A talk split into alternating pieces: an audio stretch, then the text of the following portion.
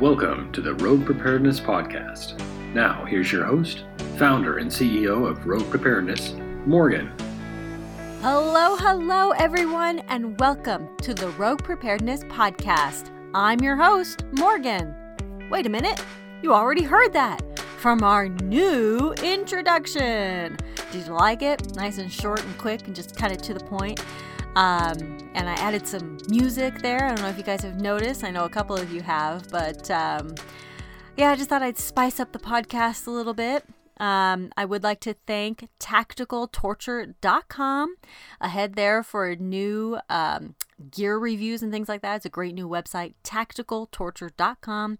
They helped me with that intro and I really appreciate it.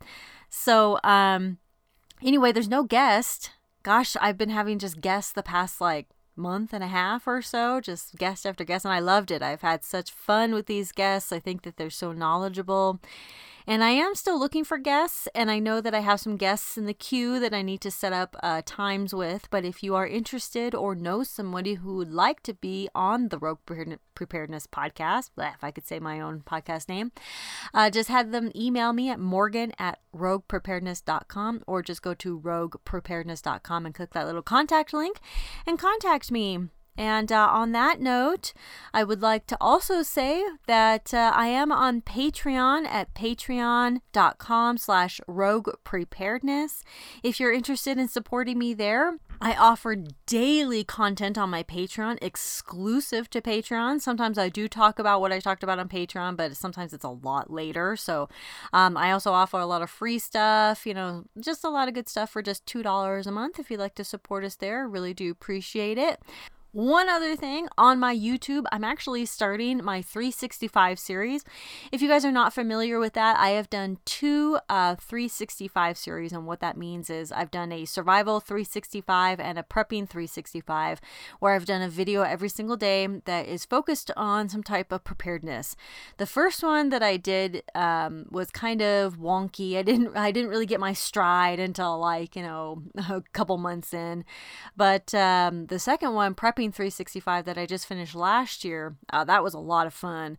Um, and I, I feel like I talked really a lot on that, but, um, a lot on preparedness is what I'm saying. I, I feel like I I hit on a lot of great points, but there's so much to talk about. I have a whole list of video ideas here that's like a 200 ideas long of videos that need to be done. And um, so i'm hoping that you know i really like deadlines. You know i really thrive on um, daily tasks things like that. You know i thrive on on that kind of stuff. So you know organization is really important to me blah blah blah. Anyway i'm really excited. I think i'm going to call it prep 365 i have a poll up on youtube and on twitter right now.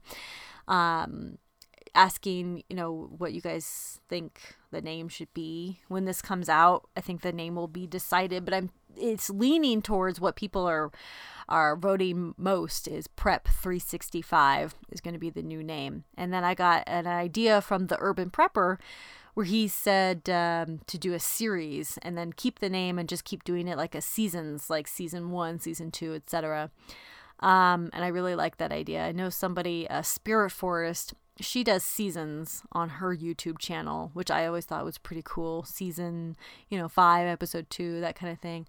Um, so we'll see if I can work that in. And uh, anyway, that's enough admin stuff. Let's get right to the topic at hand. Today's podcast, I want to talk about basic survival tips that every prepper should know. And I think that when it comes to prepping, you know, preppers, you know, really focus on prepper kind of related tasks, you know, the the store the food, the store the water, you know, have a bunch of basic supplies, things like that, and then they rely on those supplies, which there's nothing wrong with that. I've talked about many times before about how our tools of the trade are, you know, our preps. That's that's our tools of the trade. It's, you know, the things that we prep. It's our food and water. That's our tools of the trade.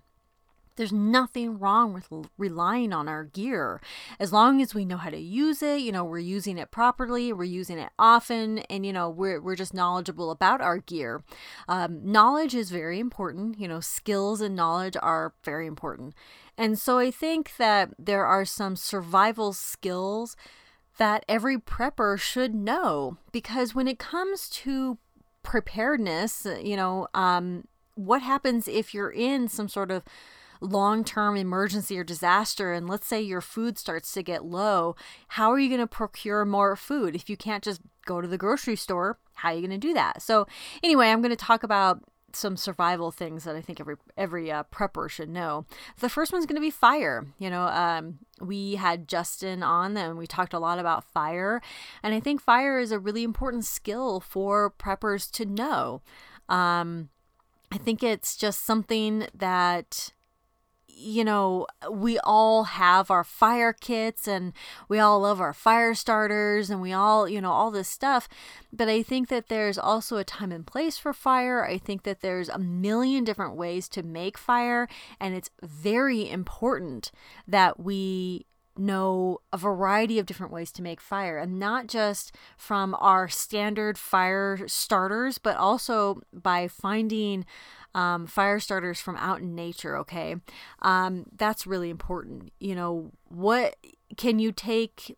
You know, like for instance, I can take the bottom of yucca, the really dried yucca at the bottom, uh, put some uh, chapstick on it, and uh, there's there's my fire starter right there. I can use that as a really good fire starter. You know, I have a ferro rod, a lighter, you know, whatever else I have on me. See, so I'm mixing my prepper and survivalist, you know, mind here, right? I'm using nature, which I know because you know I have that survivalist mindset, but I'm also using my preps, you know, that ferro rod that I have on me, or that lighter that I have on me, or that chapstick that I have on me, right? So you're kind of mixing it together. I I've always thought that prepping and survival and bushcraft they're all one and the same kind of thing you know i've always i've always thought that. But um anyway fire is a really important technique and i think that you know we need to practice fire often as often as possible. I definitely feel it when i don't practice fire at least a couple times a month. You know I, i'm like oh my gosh you know this fire i'm having a really hard time getting it going you know I'll, I'll totally admit that you know there are times when we've had a really difficult time getting fire going you know with um, even all the proper tools. Um, you know there are a million different ways to make fire and a million different ways for that fire to fail okay? And then try fire in all sorts of different weather conditions and um, all sorts of you know physical conditions. You know try to make a one-handed fire. Um, try to make a fire with limited ingredients, you know, with just nature, things like that. You know, I mean, get creative. You know, if you're not in a survival situation, there's no need to, you know, be stressed that you can't get a fire going, right? However, before you're ever in a survival situation, do not go your whole prepare prepper life or whatever not making uh, dozens of fires because you're not in a survival situation or you think you'll never be in a survival situation. We need to understand that the more th- times that we practice things, the better off we're going to be. You know, just because you've done it once doesn't mean that you're now proficient at it.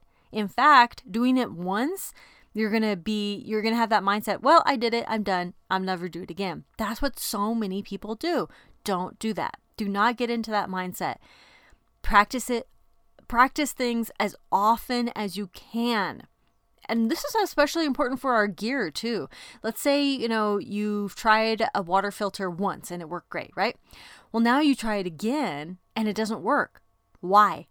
Why doesn't it work? Do you have to, you know, flush it? You know, is it just not a good um, a water filter? You know, what is going on? Okay. And you do not want to find out that your water filter is not working when you actually need it. Okay? so it's really important that we continually try out our gear and test our gear and really put our gear to the test and make sure that it's going to be what we think it's going to be, how good it's going to be for whatever situation that we need for it to be good for, right? I kind of stumbled over that, but you get it, right? Anyway, fire. Fire is definitely a survival skill that needs to be practiced often. The next one is going to be wild edibles.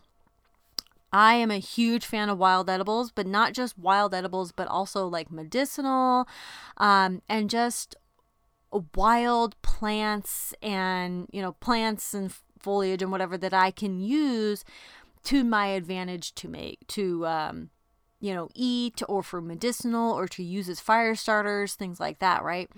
Um, lots of trees have some medicinal purposes. In fact, I've been learning a lot about trees lately.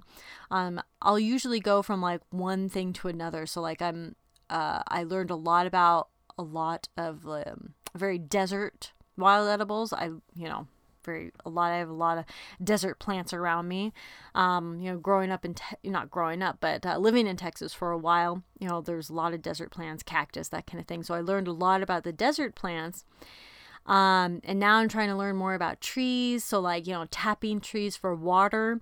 I was learning recently that you can only tap trees for water when they are like around a water source, first of all. And second, you can only do it like around springtime. And I think it was like, uh, beginning of winter or something like that. Anyway, I just remember that spring was like the best time to do it and like pretty much the only time to do it. But I I actually practiced on a tree about how to tap it and it's it's pretty simple, but now I want to actually try it in the springtime, which is about now at the time of recording this March of 2020. Um you know, so I do want to actually try it, you know, in a spot, you know, with a tree. And it's also very specific trees. I learned that too. You know, it's not just, you know, I can't just go tap a juniper tree. It just won't work that way. You know, especially because junipers are very desert. Uh, you know, they don't have a lot of water to begin with. But anyway, um, also, you know, I've been learning a lot about what type of uh, vegetation and stuff would be really good for fire starters. You know, you you generally think, oh, just the driest of the dry, but you know, just kind of depends. Oh, also on trees, um, I learned that some pine trees, most pine trees, just not not ponderosa pine. Ponderosa pine can be uh, poisonous, but a lot of trees you can a lot of pine trees rather you can actually eat the bark the inside bark isn't that interesting i never knew that but i, I learned that recently and, you know, just in general, wild edibles, you know, what is edible? What isn't? And my suggestion when it comes to learning wild edibles is get a book, okay? Um, get a book, learn the wild edibles in your area, go for a walk, try to find them. Wild edibles are very seasonal. Um, there's certain things that may be around year round, like cactus in the desert. It's it's around year round. You can eat raw cactus, but it's better to cook the cactus. Um, you know, be cautious with raw cactus. If you eat too much raw cactus, you can actually get very sick. You know, so if you want to eat like a little tiny bit of raw and then cook the rest or something, but if you have the ability to cook it, just cook it. Um, cook the cactus you can eat that that's pretty much year round like in deserty deserty areas but like with yucca yucca have little fruits on them that usually sprout um oh gosh i want to say it's in the summer i think it's in late spring early summer anyway they have seasonal as you can tell i'm not 100% on that I, i've only started to learn that the yucca fruit are are edible. And then yucca, yucca is great. Yucca has the um, the roots, which can be used for um, flour, can be ground into flour. Um, oh gosh, there's just so many great wild edibles, but you have to know what to look for. You know, you have to know that, oh, well, maybe, you know, like there's one um, plant called a Yaupon holly where the red berries are not edible, but the leaves can be made into tea. Things like that, you know, like maybe the entire plant is not edible, but maybe one portion of it is. And sometimes the entire plant is edible. Sometimes the entire plant can be used for medicinal or whatever purposes, right? Uh, and then sometimes it's just one little part of it. It's just, it just really, really depends. So um, you want to get a book, read the book, make sure that you are positively identifying the plant. If you cannot positively identify it, do not eat it. And also, just like with everyday food, some wild edibles will not react properly to you. So, even if they have no side effects, they say, oh, no side effects, um, only eat a tiny bit at a time to start with. It doesn't matter what it is, only eat a tiny bit at a time to start with. And then, if you feel okay, you can eat some more and see how you feel from there. But generally, try not to gorge yourself with wild edibles, right? Um, really learn exactly what you can eat, how to properly cook it, right? I could do a whole episode on wild edibles. But anyway, I just wanted to make sure that you're cautious. Um, know how to cook it. You know, if you do have to actually cook it or procure it or somehow, you know, grind it up in order to do whatever you need to do, um, that you know how to do that. Okay, so fire, wild edibles, those are definitely survival tips. You know, wild edibles are great to um, supplement, you know, like put in salads, to supplement your food, supplement your just everyday diet. Wild, wild edibles are great. Um, one of the biggest wild edibles is dandelions, and that everybody thinks that's a weed. And uh, I don't look at it as a weed. I want wild edible, or I want dandelions in my yard. Dandelions are also good for bees, and we need bees. okay. Um, anyway, the next one is the next survival tip is going to be small game hunting. I think small game hunting is really invaluable um, a lot of people, when they think about hunting, they think about big game hunting. You know, oh, I need all the food possible. And when it comes to just kind of everyday life, you know, yes, you know, you want to fill your freezer, and that's great. Um, but small game hunting, especially when it comes to kind of survival purposes, you know, if it's just you and your family, small game hunting is going to be um, more sustainable. Not just because there's more small game, it is. It can be easier to procure small game than larger game. Um, but not only that, but you have, um, you know, you probably are not going to be feeding that many people, and you may not have the resources to um, to save you know all that meat from that big game. So let's say you don't have you know there's no electricity you don't have a freezer. Well now you have to figure out a way to either smoke it or you know dehydrate it do something to um, preserve it and make sure that you know you're not wasting that meat um, so small game hunting can definitely come in handy and i'm not saying you should never you know big game hunt you know if you have the capabilities to you know preserve. Great. But small game hunting could definitely come in handy you know how do you know how to um, uh, procure you know squirrels and things like that, um, I would definitely learn how and you know learn how to make traps or get a trap or you know whatever it is that you need to do. Learn the type of bait that they want because every animal will be different. The the best tip that i can give about bait is give something that they cannot find in the wild wild right? They can't get peanut butter in the wild right? Um you know you give something that they both want and or cannot get in the wild. So like, you know, don't give them nuts when they can just get nuts because they won't go into the your trap for just nuts that they can go find anywhere else, right? So that's my biggest tip on, on that. Um, otherwise, you know, outside of trapping, there's of course, you know, a bow or, you know, a 22, stuff like that for small game hunting. Um, the next one is going to be procuring water um, procuring water, like I was kind of saying with the uh, trees, tapping trees for water, there are lots of ways to get water, and it's not always through a stream or a lake or something like that. Like that, you know, you might have to dig for it. Um, you might have to collect dew, you might have to collect rainwater. There's lots of ways to procure and collect water, but we have to know about these ways first in order to do it. And then after you procure the water, you want to have ways to purify water, of course, to make it, you know, potable. Um, but you want to make sure that you are actually procuring the water and know how to procure the water where to procure it, and the best way to procure it. So, even if you do have a stream or a lake nearby, how are you going to get that water from that place to another? How often have you actually gone and procured the water? Because I think that people have this idea of I'm just going to go collect water from the nearby stream, and that's great, but how many trips do you have to make a day? And how are you making those trips? Are you putting some containers in a wagon and then transporting it that way? Because that's great.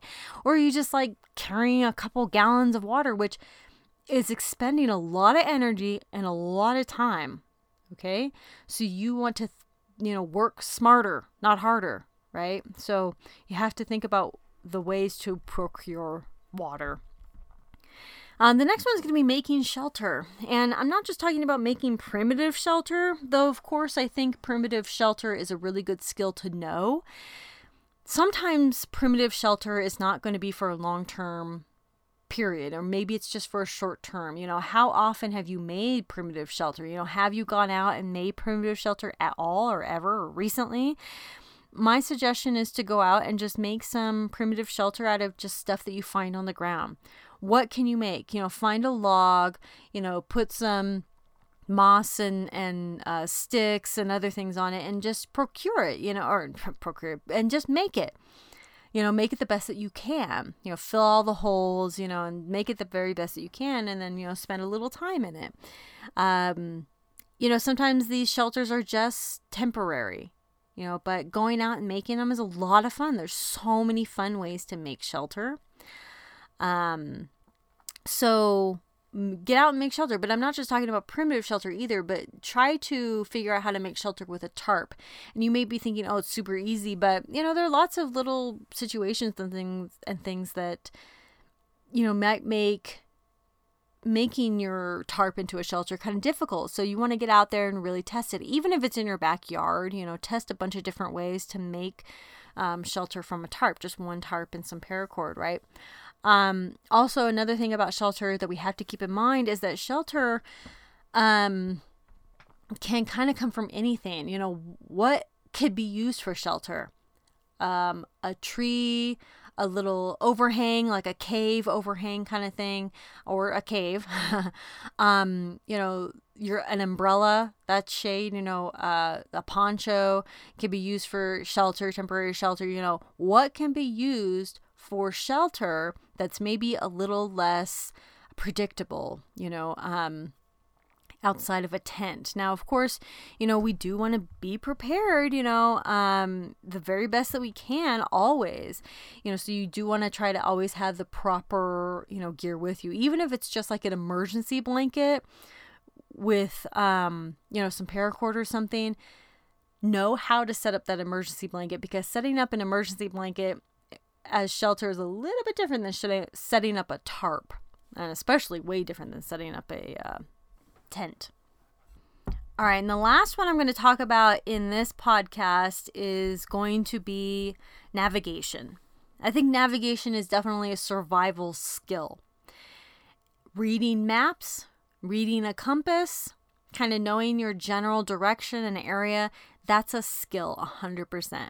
You know, I think that a lot of people you know rely so much on our navigation you know like on our phone our gps phone you know whatever um, that we really do not focus very well on actual navigation you know how do we navigate? And navigation is definitely a weak point of mine but i've really you know done my best to try to better myself so that I don't get lost and so that I understand directions better, like as in, you know, north, south, east, west. I understand how to read a compass, I understand how to read a map, all these things, you know. It's very important that we understand how to, and and not just a map but a topographical map as well. A city map is really great and topographical map will tell you a lot about the area as well. You know, so uh, topographical maps are actually really fantastic. Once you learn how to read a, top, a topographical map, a whole new world of understanding, you know, just navigation and map reading opens up. Um, also, I have an app on my phone that's called Topo Plus where I can actually download topographical maps onto my phone, which makes it great because then I don't need internet or anything to access topical, topographical maps on my phone, which is great. You know, I don't have to carry an entire US topographical map in my pocket. You know, I have it on my phone as long as I can keep my phone charged, right? And there's no EMP, right? Um, but navigation skills are really important. You know, I have a, a, compass with me at all times.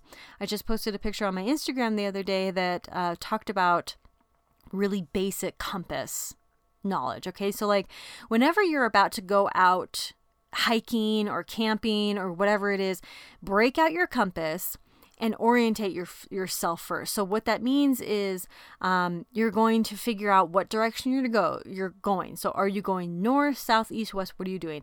And then once you figure that out, you know that okay, I'm going to be going north. So if I ever get lost, you know, my car here is south, right? So if you want, you can orientate yourself to your car.